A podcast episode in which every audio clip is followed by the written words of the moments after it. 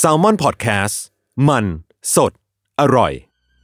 สวัสดีครับ ผมยศพันพพงศ์ ผมธัญวัฒน์อิพุดม ร่วมกับไปรษณีย์ไทย ขอเสนอ u n t i t l e Case Mission Possible สวัสดีครับ ยินดีต้อนรับเข้าสู่รายการ Under the Case Mission Possible ตอนที่ 4 ครับผม ครับ เราก็ยังคงอยู่ในธีมการขนส่งเช่นเคยนะครับ ครับ ยังคงไม่เบื่อกันเนาะยังเหลืออีกตั้งครึ่งหนึ่งครึ่งซีซั่น อ่ะคุณสปอยล์เหรอไม่กี่ตอนเนี่ย เฮ้ยเขารู้กันอยู่แล้วเปล่า อ่ะเหรอ อ่ะไม่เป็นไรไม่เป็นไร ถือว่าแบบน้ำจิ้มแล้วกัน คือจริงๆเนี่ยเราก็พยายามที่จะทำให้มันไม่ไม่น่าเบื่อนะเพราะว่า ครับ ตั้งแต่ตอนหนึ่งสองสามมาเนี่ยเราแบบไม่มีเรื่องที่มันซ้ำทางกันเลยนะ หลายอย่างมากเลยนะ เออ มีทั้งมัมมี่ มีทั้ง สงคราม สงคราม มีอะไรนะเออขนส่งขึ้นภูเขา อ่าเออคือจริงๆ มั เนี่ ม ย มี่ภูเขาสงคราม ไม่เหมือนกันเลย ไม่เหมือนกันเลยสักตอน แล้วผมก็มั่นใจว่าตอนที่ผมหยิบมาเล่าในวันเนี้ยไม่เหมือนแน่นอน ครับ เพราะว่าฉีกวงมาเลย ครับ แต่ก็ต้องขอย้ำกันอีกรอบหนึ่งว่ารายการเนี้ยก็คือรายการที่ Under Case กับ s a m m e r Podcast เนี่ยไปร่วมมือกับ Thailand Post หรือว่าไปรษณีย์ไทยนะครับ ครับ ก็จะเป็นการที่เราสร้างรายการใหม่ขึ้นมา เพื่อที่จะเล่าเรื่องเกี่ยวกับการขนส่ง ให้มัน อืม มีกลิ่นอายของมิชชั่นที่เราเคยทำมาในอดีต ให้มันมีความแบบว่ามาคลุกเคล้าเข้ากัน แล้วก็กลายเป็นอารมณ์แบบใหม่ที่เราเองก็ไม่เคยทำมาก่อน แล้วก็ตื่นเต้นที่จะได้ทำมันครับผม โอเค วันเนี้ยที่เรื่องที่ผมนำมาเล่าในวันเนี้ยจริงๆอ่ะมันเป็นเรื่องที่ผมแบบไม่ได้มีความรู้เยอะเลยเว้ย อ่า เออคือแทบจะไม่ค่อยได้ติดตามวงการนี้ ครับ แต่ว่าวันเนี้ยผมกับทีมงาน s ซมมอนบอ c แคสเนี่ยก็พยายามหาข้อมูลมา เพื่อที่จะเล่าถึงมัน เพราะรู้สึกว่ามันก็สมควรที่จะอยู่ในในรายการเนี้ยของเราอะ ครับ เออ คือถ้ามีเทคนิคอะไรผิดพลาดก็ อ่า ก็ อ่า เอ็น ชื่อ ดู ผิด เอ็นดูหน่อย คำผิดอะไรเงี้ยก็อาจจะต้องแบบขออภัยไว้ก่อนเลย ครับ คืออันเนี้ยมันเป็นเป็นวงการที่ผมรู้สึกว่าเรามองเฝ้าดูอยู่ห่างๆ แล้วก็ ครับ เพราะว่ามันมีความแบบว่า เติบโตมาโดยตลอด คือเป็นการเติบโตอย่างก้าวกระโดดนะไม่ทัน แล้วก็ อืม รู้สึกว่ามันไปไกลกว่าที่ผมแบบจินตนาการไว้มากจริง อืม มันคือเรื่องของวัฒนธรรมเคป๊อป อ่า ก็คือเพลงเกาหลีหรือว่าวงการเกาหลี อ่า ที่มันแบบแพร่กระจายไปทั่วโลกมากๆอะ ใช่ คือจากในอดีตที่เราไปมีภาพจำว่าวงเกาหลีจะต้องเป็นแบบนี้ ชื่อวงนั้นวงนี้ อืม คือรู้ตัวอีกทีอ่ะเขาก็ไปเอ็กซ์กับศิลปินระดับนานาชาติ ใช่ วงนั้นวงนี้ของอเมริกาของฝั่งตะวันตกบ้าง อืมอืม ก็เลยรู้สึกว่ามันทำให้เกิดวิถีปฏิบัติที่ค่อนข้างเฉพาะตัว ครับ แล้วก็นิยามความหมายอะไรหลาย ๆ อย่างที่มันเป็นนิยามความหมายใหม่ของโลกใบนี้ขึ้นมา อืม เออ ก็รู้สึกว่าอยากที่จะเล่าถึงมันนะครับ ครับ อันเนี้ยขอผมขอเริ่มต้นจากจุดเริ่มต้นในสมัยก่อนก่อนเลย อันนี้คือเล่าจากความทรงจำเลยนะ อืม คือเท่าที่จำได้เกี่ยวกับวงการเคป๊อปอ่ะ ก็จะมีวงดัง ๆ ที่คนรอบตัวผมอะติดตามกันอย่างแน่นหนา ก็คือ Girls Generation อ่าเกิล Girl เจ Gen นอ่า Wonder Girls หรือว่า Big อ่า Bang ครับ เออ หรือว่า TVXQ หรือว่าดงบางชิงกีอะไรเงี้ย ยุครุ่นคุณยังเรียนอยู่ เออ คือแบบว่าคนก็จะติดตามเยอะมาก แต่ว่าผมมาเรียนโรงเรียนชายล้วนมา อ่า เพื่อนสมัยนั้นก็ยังไม่ได้แบบติดตามขนาดนั้น แต่ว่าก็จะตามพวกวันเดอร์เกิร์หรือว่าอะไรพวกเนี้ย อ่า ตามทาร์เก็ตเข้าไป อ่าอ่า ก็เลยจะได้ยินแบบชื่อวงเหล่านี้ครับ ที่วนเวียนกันอยู่ในบทสนทนาของคนรอบตัว ครับ เออแล้วก็รู้สึกว่าเขาก็คงยังยังอยู่กับเราเรื่อยๆ จนมาถึงปัจจุบันนี้ อืม แต่ว่าในในแง่ของการเดินทางหรือว่าในแง่ของการเปลี่ยนแปลงในในตั้งแต่ตอนนั้นจนถึงตอนเนี้ยคือวงที่ผลัดเปลี่ยนกันมาให้เราเห็นเนี่ย หรือว่าเราดู MV บ้างหรือว่าได้ฟังเพลงเขาบ้างเนี่ย อืม เราก็จะเห็นว่าในความแตกต่างของชื่อวงเคป๊อปหรือว่าสมาชิกวงเนี่ย ครับ ผมจะเห็นได้ว่ามีความเหมือนหรือว่าความคล้ายกันอยู่เล็กน้อย อ่า โดยเฉพาะในรูปแบบของการเพอร์ฟอร์ม อ่า คือเรามักจะเห็นว่าเป็นเพลงที่มีทั้งแรปมีทั้งเต้น มีทั้งแบบท่อนเดียว มีเต้นรวมมีโชว์เดียวอะไรเงี้ย ม คือมันจะเป็นแบบว่าสิ่งที่มันเป็นภาพจำแล้วกันของวงการเคป๊อปที่เราเห็นสำหรั มี บผ จุด มนะ เด่นมีจุดเด่น เออมีจุดเด่นแบบนี้ ครับ แล้วก็ทั้งหมดเนี่ยก็จะถูกแสดงโดย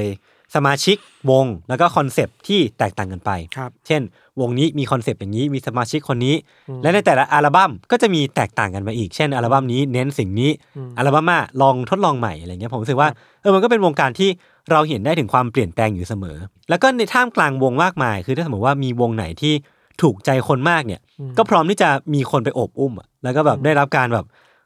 ดังระเบิดระเบ้ออะ ความอยากสนับสนุน เออคือคือดังเวลาดังมันดังจริงนะพี่แบบว่าดังแบบว่าทุกคนรู้จักหรือว่าแบบ อืม มีเพลงเปิดที่สยามหรือว่าที่นั่นที่นี่อะไรเงี้ยเนาะ อืม เออแล้วก็มีเพลงฮิตออกมามากมาย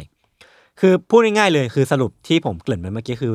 รู้ตัวอีกทีอ่ะเราแบบผมไม่ได้สนใจมาก แต่ว่ารู้ตัวอีกทีอ่ะคือเพราะว่าการฟังเพลงเคป๊อปอ่ะทางนั้นที่แบบไม่ใช่ภาษาของเรา ไม่ใช่ภาษาไทย อืม แต่ก็รู้สึกว่ามันกลายเป็นเรื่องที่ปกติมากๆ ในสังคมไทย ที่คนจะฟังเพลงเคป๊อปกัน เหมือนกับว่าเคป๊อปมันกลายเป็นภาษาสากลไปแล้ว เออเออ ถึง ใช่ใช่แม้เราจะ ใช่ ไม่สามารถ เข้าใจเนื้อร้องได้เพราะเราไม่เข้าใจภาษาเกาหลีใช่ไหม ใช่ แต่ว่าความรู้สึกอะไรบางอย่าง เอ ที่ อ เราได้รับหรือว่า เออ การได้ดูเพอร์ฟอร์แมนที่ดีๆอ่ะ อืมอืม มันก็เป็นคุณภาพทางดนตรีที่เราแบบชอบดูกัน เออแต่นั่นแหละอย่างที่พี่ทันพูดเลย ครับ คือ รู้ตัวอีกทีอ่ะมันก็แบบว่าแทรกซึมอยู่ใน อืม แบบวิถีชีวิตของคนไทย ครับ แล้วก็รู้ตัวอีกทีคือแบบไปถึงระดับโลกแล้วอ่ะ อืม เออคือเราเคยได้เห็นตัวอย่างอย่างเพลงเกาหลีพิถันที่โด่งดังไประดับโลกมาแบบมากมาย อย่างเช่นกังนำสไตล์ อืม อันนี้คือ ของไซ ทุกคนน่า ข จะ องไซ รีเลทกันได้มากหน่อยคือ ครับ ของของไซที่ออกมาในปี ใช่ 2012 ครับ มันเคยเป็นเพลงที่มียอดวิวสูงที่สุดใน YouTube อยู่ช่วงหนึ่ง ครับ คือมันไม่ใช่ว่าทุกเพลงจะทำได้ อืม เออ คือยอดวิวเนี่ยมันมากกว่าพันล้าน มันมากกว่าประชากรเกาหลีใต้อะหรือว่ามากกว่าประชากรจีนด้วยซ้ำอ่ะหรือว่ามากกว่าประชากรของประเทศนั้นประเทศนี้อะ ครับ มันก็บ่งบอกอะไรหลาย ๆ อย่างนะพี่ว่า การที่มีคนฟังมากขนาดเนี้ยแปลว่าเพลงของไซกังนำไซเนี่ยมันไปได้ถึงคนทั่ว ทั่วโลก ทุพื้นที่โลกเนี่ย อืม จริง ๆอะครับ ครับ ซึ่งก็แน่นอนว่าเรื่องราวของเคป๊อปอะมันห่างไกลกับคำว่าวันฮิตวันเดอร์ที่เราเคยได้ยินกันมาก ๆ คือวันฮิตวันเดอร์เนี่ยมันจะเป็นคำที่มักจะถูกอธิบายเวลาพูดถึงศิลปินคนนี้ ที่มีเพลงดังเพลงเดียวแล้วก็ดับบูไป อืม แต่สำหรับผมอ่ะมันก็จะมีคนที่พูดว่าเคป๊อปเป็นวันฮิตวันเดอร์ซึ่งผมไม่เห็นด้วยเลยเว้ย อืม เพราะรู้สึกว่ามันมันไม่ใช่อย่างนั้น เพราะว่าเราเห็นเบื้องเบื้องลึกเบื้องหลังที่ รู้สึกว่ามันมีมีเม็ดตอดบางอย่าง มีกระบวนการบางอย่าง หรือว่ามีสิ่งที่มันแบบพิสูจน์บางอย่างว่าเคป๊อปอ่ะสามารถโลดแล่นในระดับในเวทีระดับโลกได้อย่างจริง ๆ เพราะมันค่อนข้างสม่ำเสมอมากๆ ครับ คืออย่างที่เราเห็นกันในเวทีโอลิมปิกฤดูหนาวในปี 2018 ที่ผ่านมาเนี่ย ก็มีศิลปินอย่าง CL อดีต2 n อืม 1แล้วก็วง EXO ที่ อืม ได้ขึ้นไป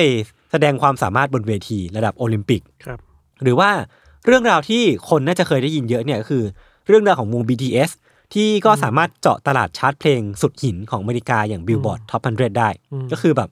มันเป็นเรื่องที่ว้าวมาก ๆ ครับ แล้วไม่ใช่แค่ครั้งเดียวแต่ว่าเจาะได้หลายต่อหลายครั้งมากๆเนาะ ครับ แล้วก็มีผลงานฟีเจอริงกับศิลปินระดับโลกอย่างโคเพลแล้วก็วงนั้นวงนี้ ซึ่งก็เป็นเครื่องการันตีว่าเคป๊อปบูมเนี่ย หรือว่ากระแสของเคป๊อปอ่ะมันไม่ใช่แค่เรื่องฟลุกๆ แต่ว่าเป็นสตอรี่ที่ผ่านการคิดแล้วก็การจัดเตรียมมาแล้วเป็นอย่างดี ว่านี่แหละ คือทางที่ถูกต้องของวงการเพลงของเกาหลีใต้ อืม แต่วันเนี้ยคือผมเกรินมายาวเหมือนกันนะแต่ว่าผมอ่ะจะไม่ได้มาเล่าเรื่องราวการอุบัติขึ้นของเคป๊อปบูมแต่อย่างใด อืม เพราะว่าผมอ่ะไม่ได้มีความรู้มากพอที่จะมาเล่า อืม แต่ว่าอันเนี้ยผมจะมาเล่าถึงเรื่องหนึ่งที่เป็นผลพวงและกันของการอุบัติขึ้นของเคป๊อปบูม แต่ว่าแล้วแล้วผมรู้สึกว่าเป็นเรื่องที่น่าสนใจแล้วก็มีเรื่องของการขนส่งบางอย่างที่ซ่อนอยู่ในนั้นนะครับ ครับ คือตอนเนี้ยณปัจจุบันเนี้ยทุกคนน่ะยอมรับโดยทั่วกันว่าเคป๊อปเนี่ยเดินทางมาไกลเกินกว่าที่จะเป็นแค่เรื่องของเพลงไปไปมากแล้วอะ ครับ เพราะว่าเคป๊อปสำหรับผมอะมันได้กลายเป็นวัฒนธรรม ที่สร้างความสัมพันธ์พิเศษให้กับ อืม เหล่าศิลปิน และก็แฟนคลับในแบบที่แน่นแฟนมากๆอะ ครับ เออ ครับ ในความเห็นผมอะนะครับ ก็ต้องเกริ่นก่อนว่าความสัมพันธ์ระหว่างศิลปินกับ อืม แฟนคลับอะในวงการเคป๊อปอะพี่ทัน อืม ผมเรียกว่ามันคือความรักนี่แหละ อืม มันไม่ได้ซับซ้อนหรือว่าไม่ได้อะไรไปมากกว่านั้น คือความ อืม รักที่ศิลปินกับแฟนคลับมีให้กัน อืม แต่ว่ามันเป็นความรักที่มันเกิดขึ้นจากความผูกพัน อืม คือผมไม่อ่านมานะว่าแฟนคลับอ่ะจะดีใจมากๆ หรือว่ารู้สึกว่าผูกพันกับนักร้องเหล่านี้มากๆ หรือว่าศิลปินเหล่านี้มากๆ เพราะว่าเขาได้เห็นการเติบโต อืม เขาได้รู้สึกว่ามีความภาคภูมิใจที่คนที่เรารัก อืม ได้ไปแสดงที่นั่นที่นี่ได้ออกซิงเกิลใหม่ได้ไปแบบได้รับ achievement ตรงนั้นตรงนี้อะไรเงี้ยมันเหมือนเป็นความรักที่เรามีให้การแบบจริงใจมากๆ แล้วก็เป็นความรักในแบบที่ถอนตัวไม่ขึ้นอ่ะเป็นความรักที่ซื่อสัตย์มากๆอะไรเงี้ยค เห รับ มือนได้เห็นคนที่เราสนับสนุนแล้วเติบโตอ่ะ เออ มันก็รู้สึกดีแหละว่าเออจากเมื่อก่อนเขาเป็นแบบนี้นะ วันนี้เขาได้เก่งขึ้นมาก เออ อะไร เอ บ้าง อ อะ เอ ไร อ เงี้ย เอ เนาะ อใช่ใช่ใช่ซึ่งความรู้สึกรักในรูปแบบเนี้ยพี่ทันมันก็เกิดจากการที่นอกจากศิลปินเคป๊อปอ่ะจะขายผลงานเพลงแล้วเนี่ย อืม พวกเขาจะมีความใกล้ชิดกับแฟนคลับมากๆ คือพวกเขาได้แสดงทั้งตัวตน รูปร่างหน้าตา ทัศนคติ วิธีคิดนิสัยหรือว่าวิธีการแสดงออกในรูปแบบต่างๆอ่ะออกมาอยู่เรื่อย ครับ ทั้งทางแบบโซเชียลมีเดียทั้งทางแพลตฟอร์มต่างๆทำให้แฟนคลับเนี่ยรู้สึกว่าพวกเขาเนี่ยรู้จักศิลปินเหล่านี้ แล้วก็เกิดเป็นความรักในรูปแบบพิเศษที่เหนียวแน่นกว่าศิลปินทั่วไป ซึ่งหนึ่งในวิธีที่ค่ายอ่ะที่เป็นผู้ดูแลศิลปินเหล่านี้ไม่ทัน ใช้ในการทำให้ความเหนียวแน่นเนี้ยมันแนบแน่นมากขึ้นหรือว่าแน่นแฟนมากขึ้นเนี่ยก็คือการทำกู๊ดหรือว่าผลิตภัณฑ์หรือว่าโปรดักต์ออกมาขาย ครับ เออสินค้าออกมาขายทำให้แฟนคลับเนี่ยสามารถใกล้ชิดกับศิลปินมากขึ้นได้อีกระดับหนึ่ง ด้วยการซื้อกู๊ดเหล่าเนี้ยเออรวมไปถึงว่ามีการจัดงานอย่างแฟนมีตงานแฟนไซน์ที่ทำให้แฟนคลับเนี่ยได้พูดคุยกับศิลปินในระยะเวลาสั้น ครับ ๆ ก็เรียกได้ว่าเป็นการส่งความรักความสัมพันธ์ให้แก่กันระหว่างแฟนๆและก็ศิลปิน ครับ หรือว่าบางทีเนี่ยพี่ทันความรู้สึกใกล้ชิดเนี่ยมันก็เกิดขึ้นจากการที่เราเนี่ยในฐานะแฟนคลับเนี่ยได้ทำอะไรเหมือนเหมือนๆกับศิลปินที่เราชื่นชอบ อืม เช่น ในปกติแล้วเนี่ยค่ายเนี่ยที่ค่ายเนี่ยก็จะมีโรงอาหารหรือว่าคาเฟ่ที่แฟนๆเนี่ยก็จะได้เห็นตามทีวีตามรายการเนี่ยที่ อืม ศิลปินเนี่ยจะไปนั่งกินอยู่ ซึ่งแฟนคลับเนี่ยก็รู้สึกว่าเกิดเป็นความรู้สึกว่าอยากจะลองกินเหมือนคนนั้นคนนี้จังคนที่เราชอบจังเลย กินตามเขากินตามเขา เออมันก็ได้รู้สึกว่าเอ้ยเราได้ใกล้ชิดกับเขามากขึ้น อ่าอ่า เออทางค่ายเนี่ยก็เลยมีการเปิดคาเฟ่ที่สามารถเติมเต็มประสบการณ์ตรงนี้ได้ ก็คือ ครับ กินเมนูเดียวกับศิลปินที่คุณชื่นชอบได้นะ แล้วก็มีความแนบแน่นกันมากขึ้นนะครับ คือในคาเฟ่เนี้ก็จะมีการขายของต่างๆ ของศิลปินด้วยนะครับ แต่ว่าอย่างไรก็ตามไม่ทัน ขึ้นชื่อว่าศิลปินนักร้องเนี่ยยังไงแล้วเนี่ยสุดท้ายมันก็คือต้องวนกลับมาที่ผลงานเพลงเนาะ อืม เออคือมันก็จะมีอัลบั้มเพลงเนี่ยที่แฟนคลับเนี่ยจะคอยติดตามอยู่เสมอว่า ครับ ปีนี้จะออกอัลบั้มนี้ ปีหน้าจะออกอัลบั้มอะไร แล้วมันมีอัลบั้มพิเศษอะไรออกมาระหว่างทางหรือเปล่าเนี่ย มันก็จะกลายเป็นสิ่งที่แฟนคลับเนี่ยตั้งหน้าตั้งตารอ แล้วก็เป็นสิ่งที่ศิลปินเนี่ยตั้งใจซ้อมมากๆ ตั้งใจทำผลงานเพลงออกมา เพื่อให้มันออกมากลายเป็นอัลบั้มนะครับ ไม่ใช่แค่เพราะว่าข้างในมันมีซีดีที่เป็นเป็นซีดีเพลงที่มาจากน้ำพักนักแรงของศิลปินที่พวกเขาชื่นชอบ อืม แต่ว่าข้างในอัลบั้มอ่ะอันนี้ผมไปรู้มานะว่า มันจะมีของที่ระลึกบางอย่าง ที่มันถูกสำหรับผมเรียกว่าของมันต้องมีอะ อืม เพราะว่ามันจะเป็นแบบของที่แฟนคลับอ่ะจะต้องซื้อเก็บเพื่อให้ได้ใกล้ชิดกับตัวศิลปินมากขึ้น อืม ของเหล่านั้นเนี่ยมันก็อย่างเช่นโปสเตอร์ โปสเตอร์พิเศษสำหรับอัลบั้มนี้โปสเตอร์รวมโปสเตอร์เดียว การ์ดการ์ด เออ การ์ดใช่ เป็นโปสการ์ดหรือว่าเป็นสติกเกอร์ ครับ ที่มันเป็นลิมิเต็ดเอดิชันสำหรับอัลบั้มนี้ก็ต้องเก็บให้ได้ หรือบางทีอัลบั้มเนี่ยก็ถูกวางขายในรูปแบบโฟโต้บุ๊ก ม ที่เป็นโฟโต้บุ๊กที่มีแผ่นเพลงติดอยู่ข้างท้าย อืม หรือว่าอะไรต่างๆ นานาที่สุดท้ายแล้วเนี่ยมันก็คือของมันต้องมีที่ไม่ว่าจะออกมากี่บั้มกี่ปก หรือว่าเปลี่ยนปกยังไงเนี่ย แฟนคลับก็จะต้องตามเก็บให้ได้ เพราะว่ารู้สึกว่ามันเป็นสิ่งที่เราต้องทำอ่ะเออ หรือไม่ก็แบบ อยากซื้อเพื่อสนับสนุนเขา ใช่ใช่แล้วคือแบบห้ามพลาดเลย ครับ โดยที่ทีเด็ดพิธันที่เป็นที่พูดถึงแล้วก็เป็นไฮไลท์ของตอนนี้เลยก็คือว่า ก็คือมันมีสิ่งที่เรียกว่าโฟโต้การ์ดอยู่ ครับ เอาง่ายๆเนี่ยมันคือการดภาพศิลปินนั่นแหละพี่ทันที่มันเหมือนการดนักบาสอะ อืม การดนักบอลที่ถ้าสมมติว่าเราคุ้นเคยกันเนี่ยเราก็จะเห็นมันวางขายกันนะว่า ครับ การดนักเตะคนนี้การดนักบาสคนนี้วางขายในรูปแบบนี้ลายนี้แล้วก็เป็นเอดิชันนี้ แต่แค่ว่าอันเนี้ยมันเป็นเวอร์ชั่นของศิลปินเคป๊อปเท่านั้นเองที่อยู่ในอิริยาบถต่าง ครับ ๆ มีเซลฟี่บ้าง อืม อยู่ในชุดเบสบอลบ้าง หรือว่าอยู่ในสตูบ้างอะไรเงี้ยเนาะคือมันก็เป็นวัฒนธรรมที่เป็นจุดเริ่มต้นมาจาก อัลบั้มโอของ Girl Generation อืม อันเนี้ยคือผมก็เพิ่งรู้เนาะแล้วก็จากจุดเริ่มต้นนั้นแหละมันก็พัฒนาต่อยอดด้วยมากลายเป็นสิ่งที่วงเกาหลีต่างๆเนี่ยใช้กันนะครับ ซึ่งพอมันขึ้นชื่อว่าเป็นของสะสมมันไม่ทัน แน่นอนว่ามันก็ต้องมีการจัดเทียร์ลิสต์เนาะตามความแรร์ในการ อืม หาของมัน หรือว่าความหายากในการแบบเอามาเนี่ยที่ความแรร์เหล่าเนี้ยมันก็จะถูกกำหนดโดยจำนวนผลิต หรือว่าจำนวนว่าพิมพ์ออกมาเท่าไหร่ อืม มีกี่ใบต่อใน อืม มีกี่ใบในโลกนี้ อืม หรือว่าความหายากในการตามหาแล้วก็แบบความลิมิเต็ดมาก ๆ ที่ทางค่ายเนี่ยสรรหาออกมาในแต่ละเอดิชันเนาะ ส่วนใหญ่จะเป็นแบบว่าจำนวนชิ้นนี่มันน้อยก เอ ว่า อใช่ เวอ ใช่ ร์ชันอื่นๆอะไรอย่าง ใช่ เงี้ย ใช่ใช่แล้วก็มีปัจจัยอื่นที่ทำให้การหาโฟโต้การ์ดเนี่ยมาไว้ในครอบครองเนี่ยมันเป็นเรื่องที่ต้องขวอยคว้าแล้วก็พยายามมาก ๆ ครับ คือมันมีทั้งการที่เราสามารถซื้อตรงเองจากทางค่ายเนาะซื้ออัลบั้มซึ่งก็อาจจะเป็นเรื่องยากเพราะว่าบางวงเองเนี่ย อืม ก็ต้องมีการสุ่มว่าซื้ออัลบั้มนี้มา ก็ไม่ใช่ว่าคุณจะได้การ์ดศิลปินที่คุณชอบ คุณเนี่ยต้องซื้อหลายอันหน่อยเพื่อเจอการ์ดของคนที่คุณชอบมันก็กลายเป็นเทคนิคของทางค่ายไป นั่นแปลว่ามันก็ต้องมีการคิดค้นวิธีในการซื้อวิธีอื่น เพื่อทำให้คุณสามารถไขว่คว้าหาการ์ดศิลปินที่คุณชอบได้อย่างง่ายขึ้น มันคือการเกิดขึ้นของตลาดที่แฟนๆเนี่ยเอาของสะสมที่ตัวเองเนี่ยได้มา และอยากที่จะปล่อยขายเนี่ยมาวางขายกัน เป็นตลาดที่แฟนๆสร้างขึ้นมากันเอง เพื่อสร้างคอมมูนิตี้ให้มันเกิดขึ้นมานะครับ คือในตลาดเนี้ยไม่ทัน คือรุ่นไหนหายากหรือว่าการ์ดไปไหนหายากเนี่ย คนก็จ้องจะเก็บกัน ครับ คือมันก็เลยกลายเป็นว่าราคามันก็ยิ่งดีดนึกออกปะ อืม ราคามันสูงมากอาจจะถึงขั้นหลักแสนด้วยซ้ำอันที่ผมไป ครับ หาข้อมูลมาเนาะ มันก็บ่งบอกถึงความต้องการมหาศาลในตลาดการ์ดศิลปินเกาหลีใต้ หรือว่าศิลปินเคป๊อปที่ผมกำลังพูดถึงอยู่นี้เนาะ ซึ่งมันก็กลายเป็นว่าการซื้อขายแลกเปลี่ยนการ์ดศิลปินเนี่ยกลายเป็นเรื่องที่จริงจังมาก อืม ๆ ถึงขั้นมี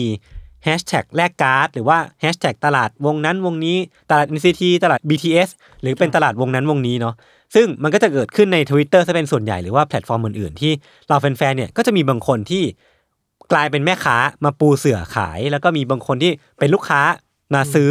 จิ้มการ์ดรุ่นนี้ของตัวเองที่อยากได้เนี่ยแล้วก็มาซื้อเก็บไปนะครับ แต่ว่ามันตรงเนี้ยมันก็จะมีความดราม่าบางอย่างที่เกิดขึ้น